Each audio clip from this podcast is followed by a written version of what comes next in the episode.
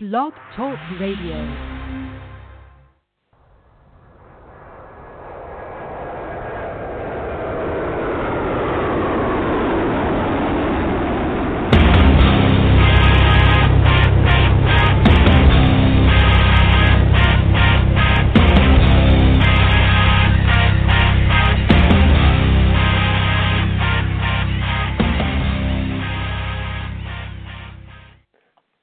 Friday, everybody. Welcome to the Michael Cutler Hour. I am your host, Michael Cutler. It is good to finally be back on the air. We've been having all kinds of crazy technical difficulties this evening. Uh, goodness gracious, and we're not even anywhere near that uh, dreadful storm that's about to hammer Texas. I hope that uh, for all of our friends out there in Texas that you uh, are safe uh, and, and stay safe. Uh, what a what a tough storm that's going to be. Having lived through Sandy here in New York, um, I understand just how dangerous these storms are. So, first of all, let me wish all of you safety and uh, that you get through this thing uh, unscathed. Anyway, it's always good to join you at the end of the week to play the inevitable game of catch up. Sorry that we are delayed in getting on the air. Those of you who are familiar with me know that I'm a retired senior special agent with what used to be the Immigration and Naturalization Service, the former INS. And ever since 9 11, uh, I've been doing everything in my power to get the message out there about the true importance of America's immigration laws and America's borders. Unlike the uh, mainstream media that tries to gloss over it and equate immigration law enforcement with some kind of xenophobia uh, or, or lack of compassion. Our immigration laws are incredibly compassionate, uh, but I have to tell you, compassion has to begin with looking out for the lives and livelihoods of Americans before we do anything else. And multiple failures of the immigration system have not only allowed terrorists repeatedly to enter the United States, repeatedly, and carry out a string of deadly attacks, failures of border security have also permitted an influx of extremely violent and pernicious drug dealers, a flood of heroin and cocaine across America, creating unprecedented levels of addiction and the violence and destruction of life and futures of our young people that go with it.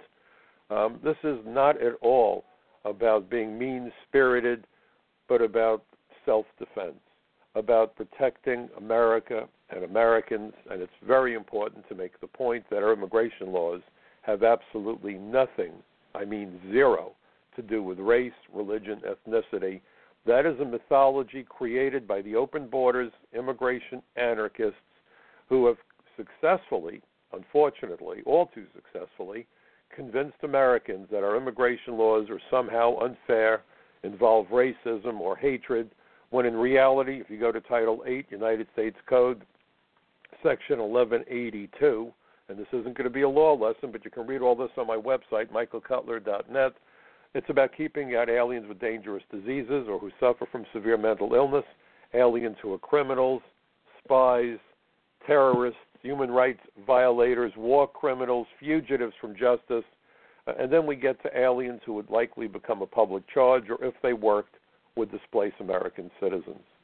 Um, you know, a good example of this fake narrative that's been foisted on the American people, and there's so many examples, it's endless, is the title of President Trump's immigration executive order. It's remarkable. In fact, I, I was just interviewed by um, a young lady, a reporter from New Zealand today about DACA, D A C A.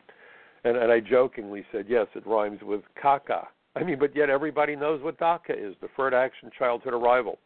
Now, that's not the kind of term that just rolls off the tongue. So, how do the American people come to find out about DACA? How is it that it's almost universally uh, universally accepted that we all know DACA, created by President Obama to provide supposedly, and that never gets put into the mix, supposedly young illegal aliens with temporary lawful status, because the media accurately labeled the executive order that Obama issued by its actual name, the Deferred Action Childhood Arrival. When we talk about President Trump's executive order, universally, and I don't care what network, I don't care what network uh, in the mainstream media, they call it the travel ban. Two words, travel ban. And then it's followed up by saying for aliens from Muslim majority countries. Every one of you have heard this again and again and again, a hundred times a day. Flip the channel. I don't care who's in front of the cameras. Travel ban for Muslim majority countries, right? No one ever gives the American people the actual name of this executive order because if they did, the controversy goes away immediately. Immediately. Because you see, travel ban sounds pretty harsh, and the emphasis that this is about Muslim majority countries.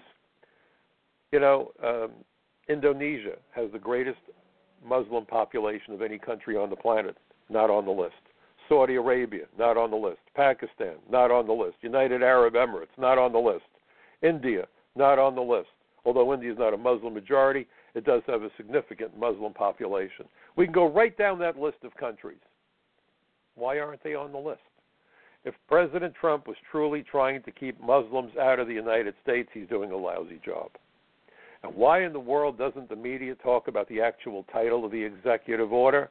because if they did, it would become immediately clear that what the president is doing is reasonable, sensible, and would make everybody happy. So they call it a travel ban. It disguises the real purpose and creates this illusion that you have an evil president who just hates people. And then when you look at the court decision and the way the headlines read in the newspapers, court won't allow Trump to separate grandchildren from their grandparents, you know, because this crazy judge in Hawaii said, "Oh, you can't keep aliens out of the United States," except he wouldn't use the word alien. You can't keep these people out of the United States. Grandparents should have every right to be with their grandchildren. And then go down the list. Most people didn't bother reading the list. And the Supreme Court, the majority of the Supreme Court, all but three justices, rubber stamped the Hawaii order. So here's the list of immediate family members brothers in law, sisters in law, grandparents, aunts, uncles, and cousins. And cousins. How many cousins, how many times removed from the family through marriage doesn't matter. Anybody who claims any kind of relationship with any person, doesn't even say citizen, can't be kept out of the United States by the presidential order. Now, it also says that if you have a visa and have been attending school, you can't be kept out of the United States. If you have a visa for a job in the United States, you can't be kept out. In other words, just about anybody that can fog a mirror, even if they come from countries associated with terrorism, you can't be kept out of the United States. So, if, for example, tomorrow morning the president is briefed by the FBI or the CIA or the NSA, and they go to him and say, Mr. President, we know that there are terrorists heading for the United States. They are carrying biological weapons that could kill a million people. They're carrying nuclear weapons. They're trying to come into the country with weapons of mass destruction. We're not sure about the identity. We're still working on it, but we know that their arrival on our border is imminent. We know that they're flying into an international airport. We don't know which one.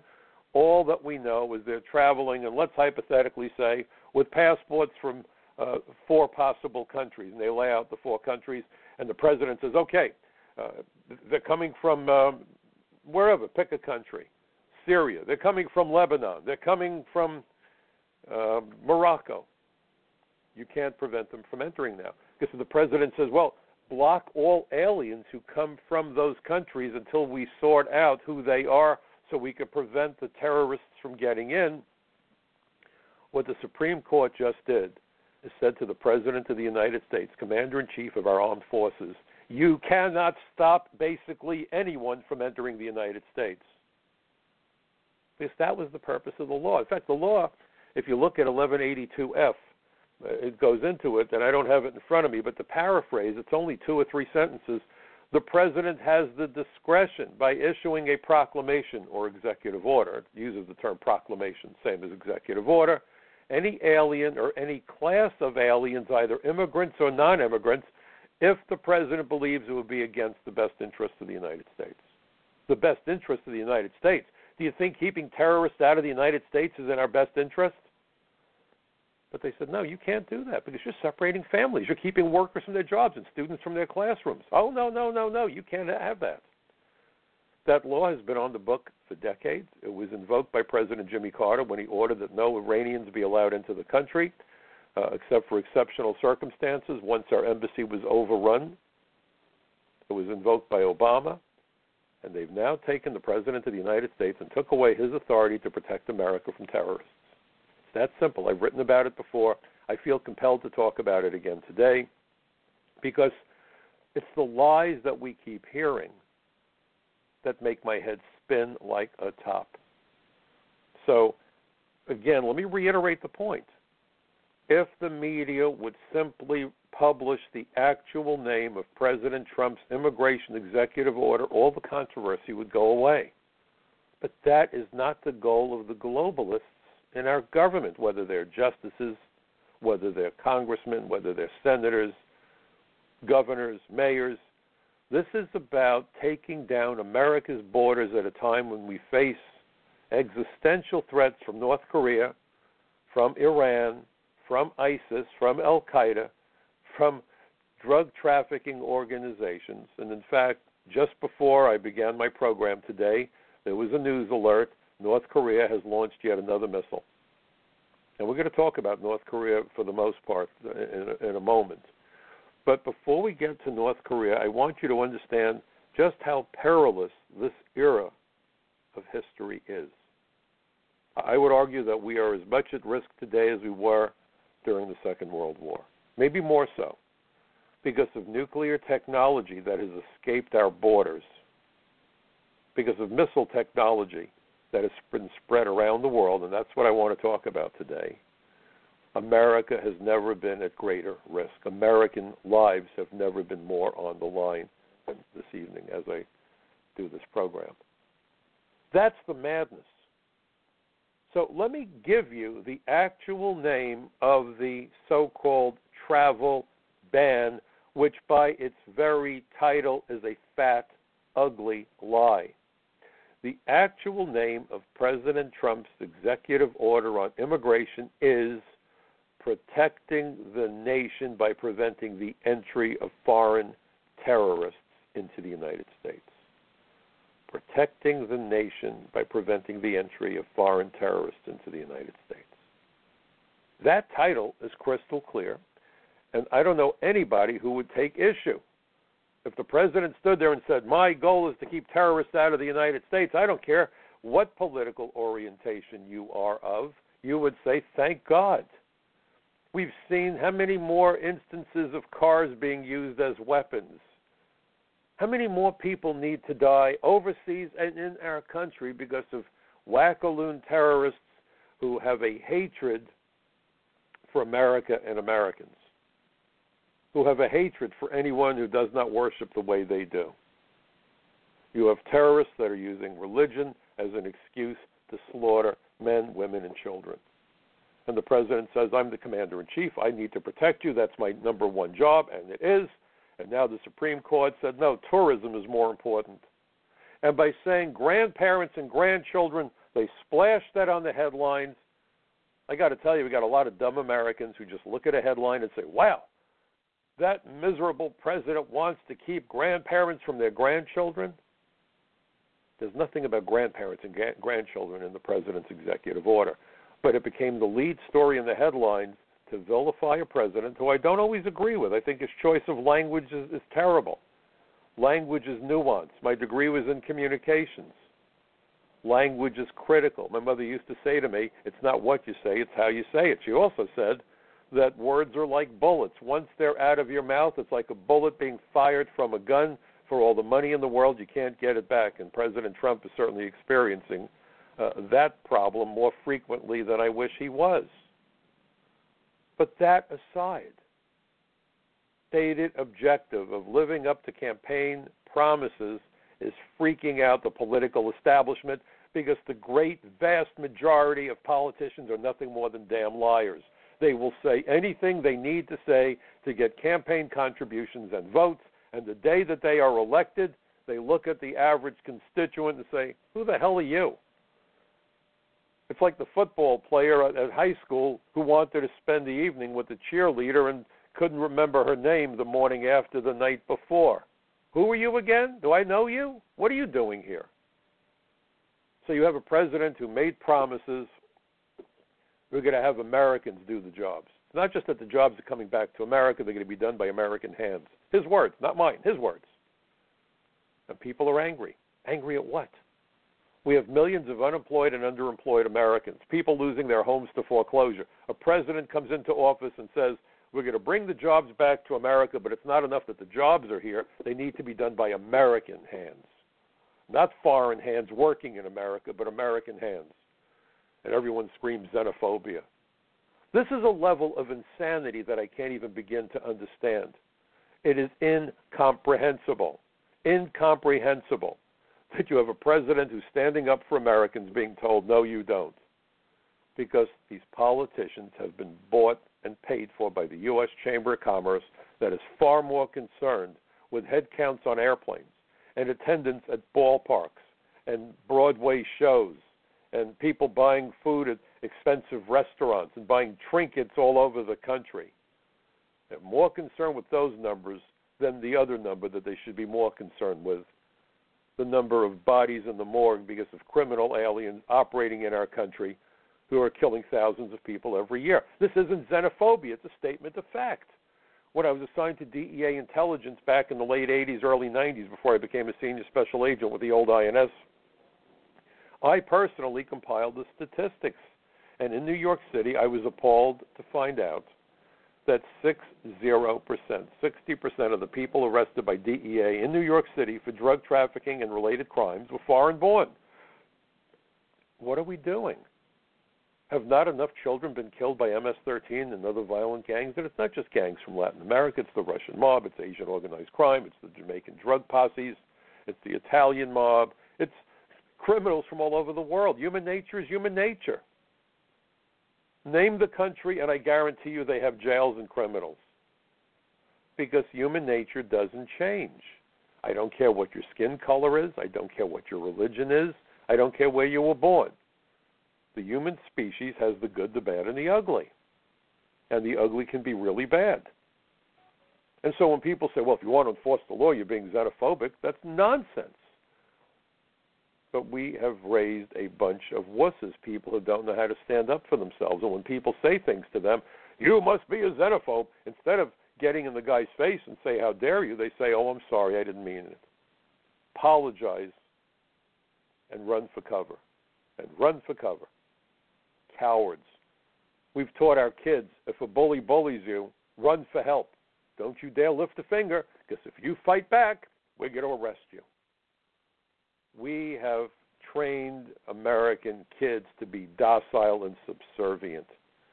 I was a scrawny kid. I used to get the crap beat out of me every other week because I don't care about sports. I got a confession to make. Don't give a damn about sports. And you can imagine when you're with a bunch of boys, especially in junior high and high school, if you don't care about football or baseball, there's something wrong with you, and you know where that conversation goes. Except I had better heroes than people that could swing a stick at a round ball or throw a football. I'm not impressed, truthfully. I'd rather watch grass grow, but that's me. But see, my heroes were the astronauts and test pilots. I had the privilege of meeting a number of those astronauts. I flew down to Florida to see the last moon launch. In fact, Gene Cernan, commander of that last Apollo mission to the moon, uh, was the commander of the flight that I saw. It was a nighttime launch at Cape Canaveral. And uh, I remember I had gotten sick, and, and this goes back to immigration and illness. Many of us who worked as inspectors at the airports and other ports of entry became ill because we were exposed to bacteria, to diseases that normally you wouldn't be exposed to here in the United States. And people would come in from every country on the planet, and half of these folks had no idea about hygiene or proper conduct. They would sneeze on you, cough on you, uh, and unfortunately, occasionally toss their cookies on your desk. You know, you'd be running from their vomit that they were spewing. So eventually, many of us got sick. Well, I wound up with London flu. I was in the hospital with 105 plus fever. I almost died. And as soon as I was well enough, I jumped on an airplane, flew down to Florida. I made it just in time, got out of the hospital in time so I could see that last moon launch. I will never forget watching that rocket lift off. I was right at water's edge, 20 miles away and one of the people that was next to me brought a telescope with him. I was able to actually see the astronauts, including Gene Cernan, walk across the arm of the gantry to the command module of that Apollo mission. My original dream was to be an aerospace engineer. I did a little single engine flying as a kid. Those are my heroes. But you know, when you're a kid, if you're a little different, if you don't see things exactly the same way, and that's what's happening to America today, you get bullied. Except I refused to be bullied, but because I was scrawny, I'd come home uh, and, and I'd get jumped and I'd get beat up and my clothing would get ripped and my mom would get upset because she didn't have the money to buy me replacement clothing. My dad would frequently be in a, and on jobs. Construction work is like that. Anyone who's familiar with the building trades knows that. Feast or famine, as my mom used to say. My dad was either making overtime or he'd be out of work for three months. So when I see Americans who are struggling, it strikes a resonant chord because I lived that life uh, as a kid until my dad died when I was 19, in part because he was exposed to asbestos in the building trades and also when he worked in the Navy shipyards during the Second World War because he wanted to contribute to the war effort. So he told me, he said, Mike, you're going to have to learn to stand on your own two feet. You're going to go to a gym, you're going to work out, you're going to put on some muscle, you're going to learn how to box, and you're going to learn how to defend yourself. And back then, our teachers told us to do that. I had a fist fight with a kid. The only question the principal asked was who threw the first punch. Well, it was the other guy. He got into trouble, and I went on my merry way to class. I decked him. I decked him. This this character had no idea that I had spent the entire summer summer pumping iron every other night and and, and boxing on the weekends. Because we were taught to defend ourselves. Today we're being taught run for help. Run for help. That doesn't work very well. That really doesn't work very well. And I'm not advocating violence. I don't want someone to say, "Oh my God, I heard Mike Cutler on his show advocating that people beat each other up." No, that's not what I want. That's not what I want. Because I'm going to tell you what happens. All it takes is one or two good fistfights, and nobody picks on you anymore. So the violence stops. The Strategic Air Command, armed to the teeth with bombers and nuclear weapons, their motto was "Peace is our profession." the idea was that taking us on was too horrific a proposition. It was called mutually assured destruction. Mad. Uh, maybe it sounds mad, but it actually worked. It held the world together because the Russians looked at us and we looked at the Russians, and nobody wanted to push the button because if we did, the world would have been irrevocably changed and the death toll would have been incalculable. Because we were we had rational leaders, more or less. We could argue about some of the crazy stuff that's gone on. Uh, you look at some of the stuff the Russians did and Castro and Cuba with all that craziness and the missile crisis. I lived through it. But basically, world leaders were rational. They certainly didn't want to be annihilated.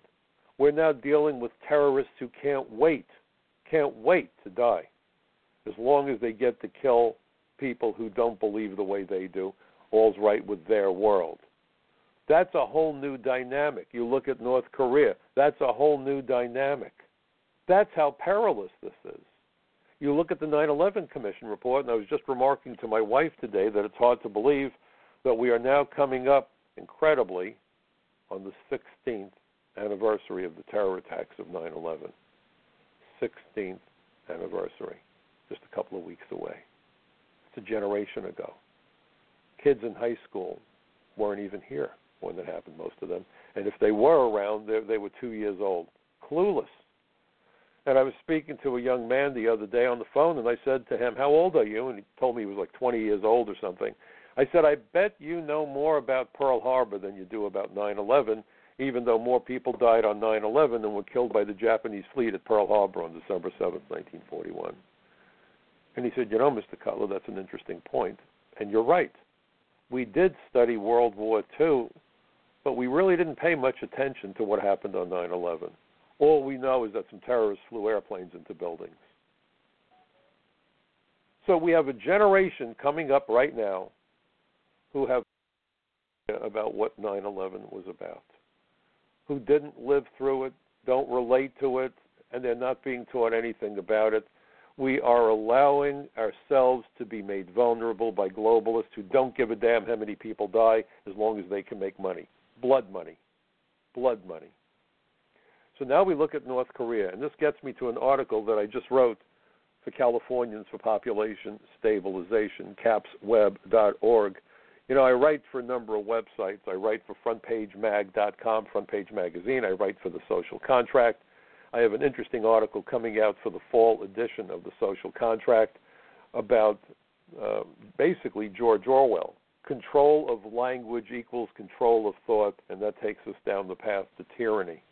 So I can't wait for that to be published, and I hope everybody will go check it out. But of more immediate concern is an article that I just wrote capsweb.org. It just went up on their website this morning. And here's the title America undermines its national security by educating its adversaries. I want you to stop and think about that. It's at capsweb.org. America undermines its national security by educating its adversaries. Now, what am I talking about? Well, back in the 50s, and many of you maybe don't know about this, or maybe you do, but there was a, an infamous trial. A couple, husband and wife, the Rosenbergs, were accused and convicted of passing nuclear secrets to the Soviet Union. This was shortly after the Second World War. Joseph Stalin was on the march, and Russia, our supposed ally during the Second World War, immediately went off in their own direction and were opposing us in what became known as the Cold War. And we um, set off the first hydrogen bomb, which was a fusion bomb. I'm not going to get too much into the science of it, but uh, the atom bomb dropped on Hiroshima, and the other one dropped on Nagasaki. Fat Boy and Little Man, uh, Little was it Little Boy and Fat Man, two different types of fission weapons where the atoms split, set off chain reactions. The way that nuclear reactors work, and an out of control nuclear reaction led to a nuclear detonation. There's a more powerful weapon that uses the power of the sun, nuclear fusion, and it fused hydrogen to create helium, which is what the sun does. A little arcane point of science, boys and girls. I was going to be an engineer. I guess it's showing right now. But helium was first discovered on the sun before we realized it was here. That's why it was named for the god of sun, Helios, helium, because it was discovered on the sun using a spectrograph. So the way that you get helium is you fuse two hydrogen atoms and you get helium. Um, so we set off the first bomb. I actually admitted Edward Teller at Kennedy Airport many years ago when I was an inspector. Edward Teller uh, didn't like the nickname, but was often referred to as the father of the hydrogen bomb. But that's why it was called the hydrogen bomb. It didn't burn hydrogen the way the um, um, the German Zeppelin went up. Um, you know, it, the hydrogen burned and it created water and so forth. That was a chemical reaction. This is a nuclear reaction involving hydrogen. Has one has nothing to do with the other, but it's commonly called a hydrogen bomb, which I think also confuses the average American. Going back again to the point that Americans really are scientifically illiterate most of the time, which has made it easy for people to uh, dupe Americans about a host of issues. We could talk about climate change. We can talk about a bunch of stuff. And it's not that we can agree or disagree, it's that nobody asks any questions because when people raise the word science and some guy puts on a white lab coat, everyone starts vibrating and says, "Oh, science is complicated. They must know what they're talking about." Maybe not, you know. But so the the Rosenbergs were accused of passing nuclear secrets. They were executed because the idea that we would give nuclear technology to our enemy was an unthinkable crime. It's treasonous. It's treasonous. On February 28, 1993, a bomb was set off in the garage of the World Trade Center. Um, it was a terrorist attack carried out on American soil by men from the Middle East who came here. A couple of them got amnesty thanks to Chuck Schumer and his agricultural provisions of the Reagan amnesty. Reagan gave us that amnesty. I will never forgive him for that, or the fact that he put a confidentiality clause in the amnesty bill so that immigration agents couldn't even share amnesty files with other agencies, whether it was the FBI or local homicide detectives without court orders. Initially, they were trying to block it under any circumstances. Both parties have done this to us. Don't get confused. This isn't a left right issue, it's a right wrong issue, and it's the globalists versus the populists. And the reason Trump is getting such grief from his own party is they are globalists and he's not. They take campaign contributions and he doesn't. They can't relate to this guy. They're used to being bribed. And here's a guy that doesn't want the money. What do we do with this guy? They're in panic mode. They're in panic mode. So, in, any event, to, get back to this issue, you have the globalists who um, are, are, are happy to leave our borders open and ignore the terror attacks. So we have this terrorist attack on February 26, 1993, a month after a shooting at the CIA by Kansi, a Pakistani national who had applied for political asylum, and then killed two CIA officers, wounded three others, and fled the country. Two terrorist attacks back to back. I did my first hearing about terrorism and immigration May 20th, 1997, because of those attacks, the link between immigration fraud, visa fraud, and terrorism. And then on February the 24th, 1998, two days short of the fifth anniversary of 9 11, the Senate Judiciary Committee had a hearing. And the hearing was about immigration fraud. I'm sorry, it was about terrorists operating in the United States, foreign terrorists operating in the United States. And they were looking at visa fraud, they were looking at a host of issues.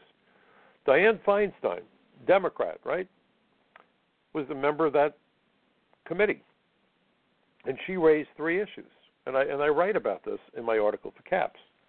She talked about how maybe we should end the visa waiver program. Well, this is something I've been screaming about since they began this foolishness. We need to have aliens apply for visas. And if countries reciprocate and tell Americans you need to apply, wonderful. And I'll tell you a story about that afterwards. But understand, there's nothing wrong with filling out a form for a visa. You go through a process to keep your driver's license. Life is full of these little processes. They tie us up. We kill a day here and we lose a day there. It's part of the price we pay for living in a modern society. So Dianne Feinstein said we need to maybe end this visa waiver program. She was right. That was item one. Item two, maybe we ought to stop giving visas to aliens who are citizens of countries that sponsor terrorism. Maybe we should stop giving out visas to the aliens who come from countries that sponsor terrorism. Wow, doesn't that sound remarkably like something that Donald Trump has been saying and gets criticized and people go out and riot over? And then she said, and we certainly need to rethink this idea. I'm paraphrasing what Dianne said, but maybe we need to rethink this idea of giving training in nuclear physics and biochemistry to citizens of countries that sponsor terrorism because we could be teaching terrorists how to create weapons of mass destruction with which they will kill us. Now stop and think about it. And then she enumerated a couple of instances of terrorists who had that training and who were um, posing a threat to our safety. I've written about some of these terrorists. Siddiqui, this woman who was educated at um, MIT and uh, at another university in the United States, had her PhD in biochemistry. And she was the one who tried to kill our soldiers. She was charged with pulling a rifle on our soldiers and shooting at them overseas. Thankfully, she didn't kill anybody. She also went to Brandeis. Ironically, Brandeis University named after a brilliant Jewish scholar, and, and now the campus politics is such that the Jews are falling into disrepute at a school named for a major Jewish scholar. How long will it be before they insist that they change the name of that university? God forbid it should be named after a Jewish scholar. I mean, this is the madness that we're witnessing across America today. So Dianne Feinstein raised that issue. Of course, if Donald Trump said it, it would be a whole other story, wouldn't it? And this was in 1998, 19 years ago, 1998. So here we are in 2017, and look at how the landscape has changed. We had 9 11. We've had a succession of other terrorist attacks in the United States. We've had other deadly attacks overseas. And instead of saying, you know, we better do something about it, if you dare stand up and say, maybe we need to be more careful about who we're letting into the country, you get screamed at. You you're accused of being a hater, a xenophobe, a nativist. The language just goes on endlessly, and all we're trying to do is defend ourselves. If the police came to you and said, We have a problem with burglars and home invaders in the neighborhood, a rational person would lock their door at night. Maybe they'd put another lock on the door. You know, you can always tell when you're in a strange town. And I do a lot of traveling. I'll be heading to Colorado next month. I'll be the keynote speaker at Constitution Week. Very excited about that. Um, Sheriff Dave Clarke was uh, the guy who was their keynote last year, so I'm very, very proud of this invitation. I'll be doing some other traveling. I, I work with the Speakers Bureau, Alan Freed Associates. Happy to to um, work with them. I'll be going to St. Louis to a military base, and I'll be back in Washington again doing a presentation for leaders in the United States military. And and so wherever you go, though, if you go into a different city, a different town, and you're trying to get oriented, usually you can spot the high crime neighborhoods very easily. Think about this. You go driving through a town and you see people that have put bars up on the windows of their houses. You can make it you can be pretty sure that they're doing it out of a fear of burglars. Imagine if the town told the people you can't put bars on your windows. In fact, you got to leave your doors open at night otherwise you're antisocial. You'd say that's crazy. So America has lost thousands of people to criminal aliens, to international terrorists. And when anyone stands up like President Trump and says, we've got to secure the borders, we've got to protect ourselves, the screaming doesn't end. You're a xenophobe, you're a hater, you're this, you're that. How about sensible? How about looking out for your children? How about looking out for your families? How about looking out for your fellow Americans? If you look at the 9 11 Commission report, it was crystal clear that the attacks of not only 9 11 but other terrorist attacks could not have happened. Could not have happened if it wasn't for multiple failures of the immigration system, border security, the visa process, and the way that we give lawful status to aliens. I'm not the only one saying it. The 9 11 Commission said it. But you won't hear that in the news.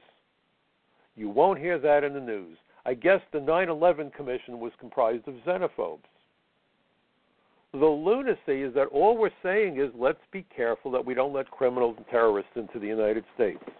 Let's make certain that Americans get the first shot at jobs.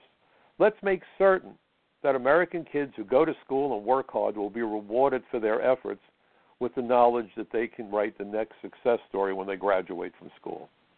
That's what this is about. And if you look at the poverty in America's minority community, it is devastating. It is relentless. It wears these kids down. There was a study done a few years ago that said that living in poverty has the equivalent of reducing a person's IQ, I think it was by 18 points. This is significant stuff. There was just a report yesterday on the news that because of overcrowding on Long Island, high schools are now renting classroom space in universities because of the surge of children coming into the high schools. They weren't born yesterday. Many of these kids are probably children who are here because their parents or them, they themselves crossed our borders. We are flooding America with foreign students. And English as a second language has become a very big issue. So instead of taking money and working with children with learning disabilities, ADHD and autism and so forth, and those programs can be very successful my own son is a, classic example. His successes are possible because of early intervention. My second oldest son just got his master's degree. He works with learning disabled kids. But those programs are short on funding because more and more money keeps being pumped into English as a second language. Am I xenophobic when I say that American children should have an opportunity for a decent life in their own country? That's not xenophobia, that's common sense. But we've been so intimidated by the loudmouths, by the rioters, by the people who need safe spaces so that only they will be safe. And safe from what? Safe to live in poverty? This is the biggest collection of idiots I've ever seen. They're acting against their own long term best interests, but they have been convinced. God only knows how. P.T. Barnum said there's a sucker born every minute. Those people out there demonstrating against effective immigration law enforcement, well, they were probably born a minute apart because there's a sucker born every minute. Or as H.L. Mencken said, no one ever lost money underestimating the intelligence of the average American. I, I hope they're not the average American because they scare me. Their stupidity scares me, and their willingness to resort to violence scares me. You know, President Trump was wrong when he talked about good people on both sides of this business that went on in Virginia. There's too many violent people in the extremities on both sides. You want to talk about the Nazi dirtbags? I wish they would vanish from the earth. I'd throw a party. My family was decimated by the Nazis. And so with 13 million um, people altogether. Everyone talks about 6 million Jews. Well, at least 13 million people were killed by that Nazi rampage. No sympathy in my heart for those pieces of garbage. But are the people calling for the death of police any less disgusting? You know, the Black Lives folks that were out there, what do we want? Dead cops. Really? There's too much violence on both sides, and who's stuck in the middle? Just like the middle class keeps getting hammered economically, ideologically, the Americans in the middle are getting hammered. We need to start to stand up and get our voices heard. We need to write letters. We need to refute the nonsense, the blather being foisted on us. We are allowing China to send us their students to become engineers and scientists in the United States. They are acquiring our technology and transferring it to North Korea. It's as simple as that. There's been spy case after spy case involving Chinese. And if you think that they're our allies, think again. They've built up their island, artificial island in the South China Sea. They have buzzed our airplanes. They've warned us don't get too close or else. They are building a nuclear fleet, and we are educating their engineers so they can do this. What in the world are we doing? Think about what Dianne Feinstein said about educating people who want to kill us.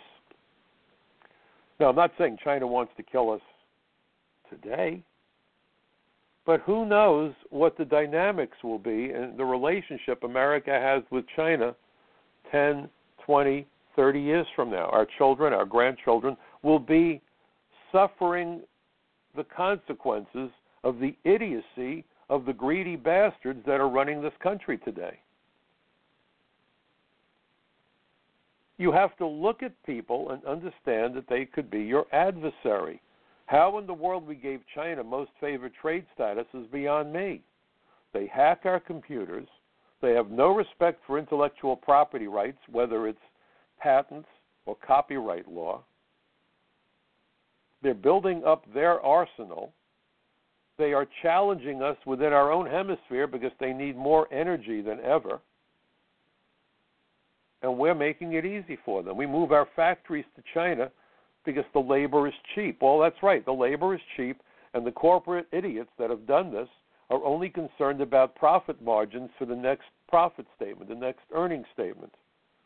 But what happens on the day that China might decide we need to apply pressure to America and they nationalize our factories and say, you know what? We've just taken over the buildings. Get your people out of here. If they let them leave, maybe they'll arrest them. Who knows? I don't trust totalitarian communist regimes. In America, when people have a grievance with working conditions, you go to the bargaining table. In China, there is no bargaining table conditions were so bleak at some of those factories turning out those nice shiny toys that we like to use in America. I'm glad that the president convinced China to get one of those companies to move to America to build the Apple phones here. But you had people jumping out the windows. They live with their families inside the factory. It sounds like a bee's life, you know. They live in the honeycomb. The wife, the kids, the, the, the father, everybody working they live inside a fa- living in a factory. Really? And you have people out there screaming about America and how unfair we are and the terrible things America has done. America has done terrible things. But I've got to tell you, when you compare America with all the other countries, I'll take America any day of the week and twice on Sunday, and we are constantly self correcting. Think about the Declaration of Independence in order to form a more perfect union. And yes, grammatically, that's a bad sentence, but we have been working at it. America is a work in progress. And we have righted so many of our wrongs, and there are more wrongs that need to be righted, and that's fine, but that is done through the democratic process, not through a totalitarian process, but the nitwits who are out there wanting to tear down America have no idea what they're playing with because when you create a vacuum, you never know what's going to fill the vacuum. Unfortunately, the only thing that those individuals understand is the vacuum that they find between their ears. Because if they had gray matter between their ears, they would understand that what they are doing is dangerous, deadly dangerous. Instead of thanking their lucky stars that they're in the United States and not China, not North Korea, not other countries, and I could rattle them off. Why don't they go visit those countries and see how it works out for them? Why don't they see what really happens in countries that don't meet the needs of its citizens? America does a great job of looking after its citizens, or had been until the courts decided that you could provide unlimited campaign contributions to political parties and to political candidates. And so now what we perhaps need within the government is an official auctioneer to auction off Americans' freedoms and Americans' opportunities. And that's why we need to push back. We need to understand that the idea that the United States is providing Chinese students, and if you read my article at capsweb.org, you will see that India sends us the greatest number of STEM students science, technology, engineering, and math. China comes in number two. And believe it or not, our good friends, the Saudis, the Saudis are number three. What in the world are we doing?